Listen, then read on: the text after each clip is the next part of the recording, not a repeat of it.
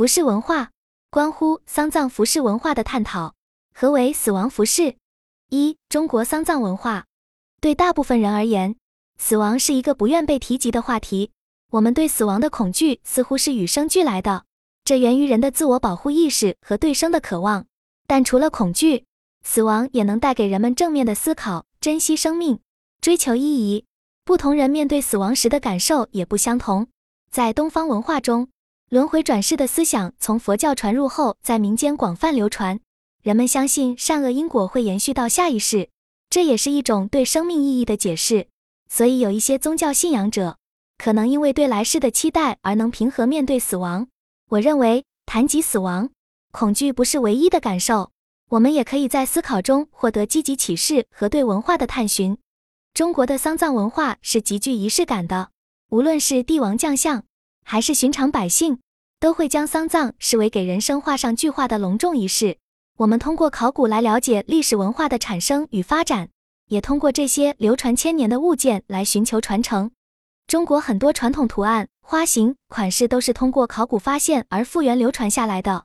因为中国古人普遍相信来世，并且对另一个世界的未知怀有美好的祈愿，所以在很多墓陵中会有反映这种文化和信仰的陪葬品。而贵族拥有的陪葬品数量也能反映出阶级地位。秦始皇陵的兵马俑就是一个例子。秦始皇陵中出土的青铜兵马俑数量众多，这充分显示了秦朝强大的国力和先进的工艺技术。这些兵马俑不仅在造型上具有极高的艺术价值，也反映了秦军的制度、装束、编制，是研究秦代历史的重要实物资料。中国古代墓葬考古的发现，为我们提供了解古代生活与思想的窗口。比如河南安阳殷墟的妇好墓就出土了大量漆木器，显示了当时高超的漆艺。而湖北随州曾侯乙墓中发现的编钟显示了先进的音乐文化。正因为丧葬文化的流传，才给现在的我们打开了一扇了解过去的窗口。这些文物为我们提供了活的历史见证，当代许多设计也从中获取灵感。我有时不禁设想，在若干年后，丧葬文化所传承的是什么？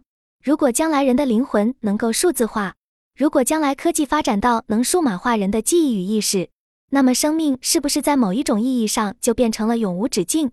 到时候人类是否还会恐惧死亡？中国丧葬文化源远流长，服饰设计蕴含复杂的传统与情感。当代生活中仍保留一定仪式感，但也在吸收现代个性化理念，未来发展可能更趋科学与个性。但仍需满足哀思与寄托的心理需求。我们可以在传统中寻求创新灵感，开发出符合当代价值观的新产品服务。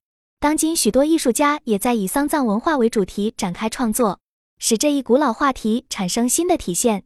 就近期社会趋势看，新冠疫情改变了人们对死亡的认知，线上追思、树葬等概念受到关注，还有明日之后、死生大事等丧文化公众号影响力上升。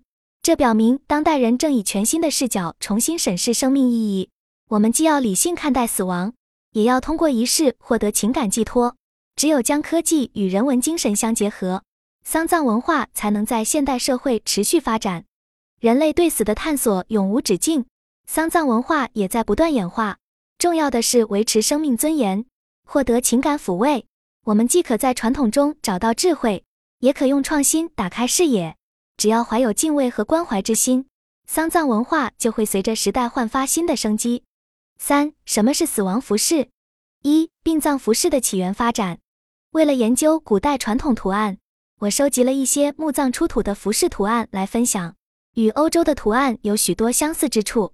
的确，中外文化中的许多装饰图案主题都有相通之处，例如对动植物、几何形状的运用，这可能因为人类对美的现实经验有共通性。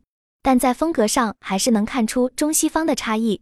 中国传统图案气韵流畅，欧洲图案装饰更丰富等。如果能深入研究不同文化背后的美学思想，对于文化交流也很有帮助。图片，中国古代丧葬服饰多以白色或素色为主，这与白色代表悲伤的传统意义相关。但也有部分墓葬中发现了色彩较鲜艳的丧服，这可能与当时的风俗习惯有关。古代丧服多采用麻、棉等耐穿材质，丧服的形制多简单朴素，缺乏过多装饰，这体现了传统文化中治丧应该简约的思想。当时丧服的制作也蕴含了多方面的手工技艺与装饰元素，例如刺绣等。如果能组织展览，让更多人了解古代丧服，也是传承文化的好方式。从考古发现看，中国最早的丧葬制度可以追溯到新石器时代。陪葬品包括陶器、石器等生活用品，还有贝壳、动物牙齿等装饰品，显示原始时期已有来世观念。到了商周时，丧葬礼仪日趋完备，出土的丧服多为简单朴素。什么是丧服？什么是寿衣？寿衣是逝者穿的，而丧服是在世的亲人穿的。丧服全用麻布制成，有披麻戴孝的说法。按亲戚关系远近分为斩衰、齐衰、大公、小公、司马五种。这源自商朝的五服制度，也反映了比较复杂的孝义观念。2. 为什么黑白色不约而同成为世界丧葬的代表颜色？上文我提到中国的丧服传统多用白色，而在欧洲沿袭基督教传统，多用黑色。丧服的式样在不同时期都反映了当时的服饰特征，如唐代丧服多采用直裾右衽，宋代丧服样式则趋于朴素。明清时期，丧服虽简单，但打底衬裙较多层。富贵人家的丧服上还常添加乌纱、花边等装饰。这些变化都和时代审美有关。了解了一些不同朝代的丧服后，有云友认为图中明朝的丧服相当华丽，像结婚穿的。这是因为贵族的寿衣或陪葬服饰并无严格的颜色限制，他们相信轮回往生，认为死后需要正常衣物和服饰。目前市场上的寿衣华丽但单一，都是以盘扣为主，并且大多采用唐装。我猜测可能是唐装接近现代又保留古典，当然这可能也与电视剧中的形象审美有关。我之所以研究中国丧葬文化以及丧服，最初是为了挖掘古代传统图案，想要将其应用到现代设计中。中国丧服图案中具有代表性的有锦香花、菊花、松鹤延年等，寓意吉祥。这些富含中国文化符号的图案，为当代设计提供了灵感。细分到当代丧葬服饰设计，也可借鉴古代，传承中式元素之余，增加创新与个性。比如结合现代印染工艺与传统图案，使寿衣款式更丰富，采用可降解面料，促进绿色殡葬，不必拘泥古法。但应通过设计展现敬意与关怀之情。服饰也可搭配新仪式，如树葬时覆盖枝条上细念想彩金，寄托哀思，发掘设计潜力，可让丧事成为心灵进化的契机。3. 关于未来丧葬服饰的发展。 1. 科学盛行的时代，丧葬文化会消失吗？谈到未来丧葬文化时，我询问科学盛行时代，丧葬文化是否会消失？云友们各有看法。我个人认为丧葬文化和科技发展并不冲突，电子信息技术也正在应用到丧葬服务中，如线上追思、数字化祭祀等。重要的是继承有意义的传统与仪式，将之融入现代价值理念，比如绿色殡葬在发达国家已趋流行。目前有一个新方向是宠物殡葬，不仅有设计温馨的猫狗骨灰盒和宠物丧葬用品，还会有一些用宠物骨灰制成的物品，给主人作为慰藉。这反映出如今人与动物关系的变化，也是殡葬服务需关注的新兴需求。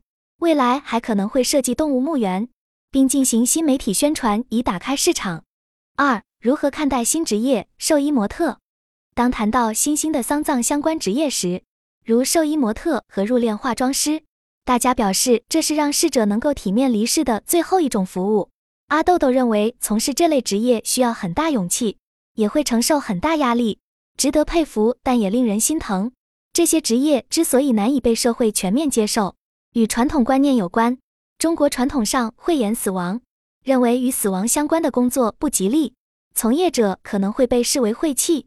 而随着社会发展，人们对生死的认知也更加开明和理性，这类职业才得以出现并逐渐被接受。之所以许多人觉得这类职业不吉利，是因为对死亡本能的恐惧和回避。每个人都不愿面对死亡，所以与死亡相关的事物也被赋予了负面色彩。这种对死亡的恐惧可能源于生物的自我保护本能，也与人类对未知世界的畏惧有关。不同文化中对死亡的态度也不尽相同，比如墨西哥的亡灵节中以欢乐仪式面对死亡，当代人对死的恐惧可能需要通过更积极开放的教育和文化熏陶来缓解，但是死亡作为生命必经的过程，理应被以一种平和乃至庆祝的心态来对待，这需要长期的精神启示和熏陶。无论什么立场，重要的是尊重生命。玄学为人们带来宁静和期望，科学也在研究延长寿命，两者都让我们更珍视生命，两种理念都有其合理性。重要的是不要绝对化任何一种，而是结合生活实际，使人生之路更有意义。四、作为一种传统文化，丧葬文化也应被尊重。在丧葬传统方面，我提到老人的寿衣多是子女购买，有一些老人也会提前自备寿衣，这显示出有一些传统已经在逐渐被侵蚀。的确，过去严谨的祭祀仪式今天已大为简化，许多节日习俗变得虚化商品化。以前丧葬完全由子女负责，现在部分老人主动选择，这是传统与个人意志的碰撞，这也显示出当代老人的独立意识以及丧葬理念的多元发展。这与社会变迁有关，但也反映出人们精神追求的变化。我们应该在传承中赋予传统以新的意义。当代人容易被新事物吸引，反而忽视老传统，导致文化流失。我认为还是应该传承好文化，保护传统需要用发展的眼光，而不是简单重复。我们可以在传统里找到创新灵感，使其焕发活力，比如加入新元素来设计寿衣与墓葬，让传统在当代生活中找到新的意义。当然，创新也不能偏离传统的本真精神，只有将传承和创新结合，传统文化才能在现代社会持续发展。面对生死这道人类共同的课题，我们需要开放包容的心态，也需要正确处理传统与创新的关系，这需要长期的艺术与文化教育来培养。在这个变革和多元的时代，我们既要保有对生命的敬畏，又要以开放的心态接纳多样性。这需要从日常点滴做起，用理解化解偏见，让生命在每一个瞬间绽放光彩。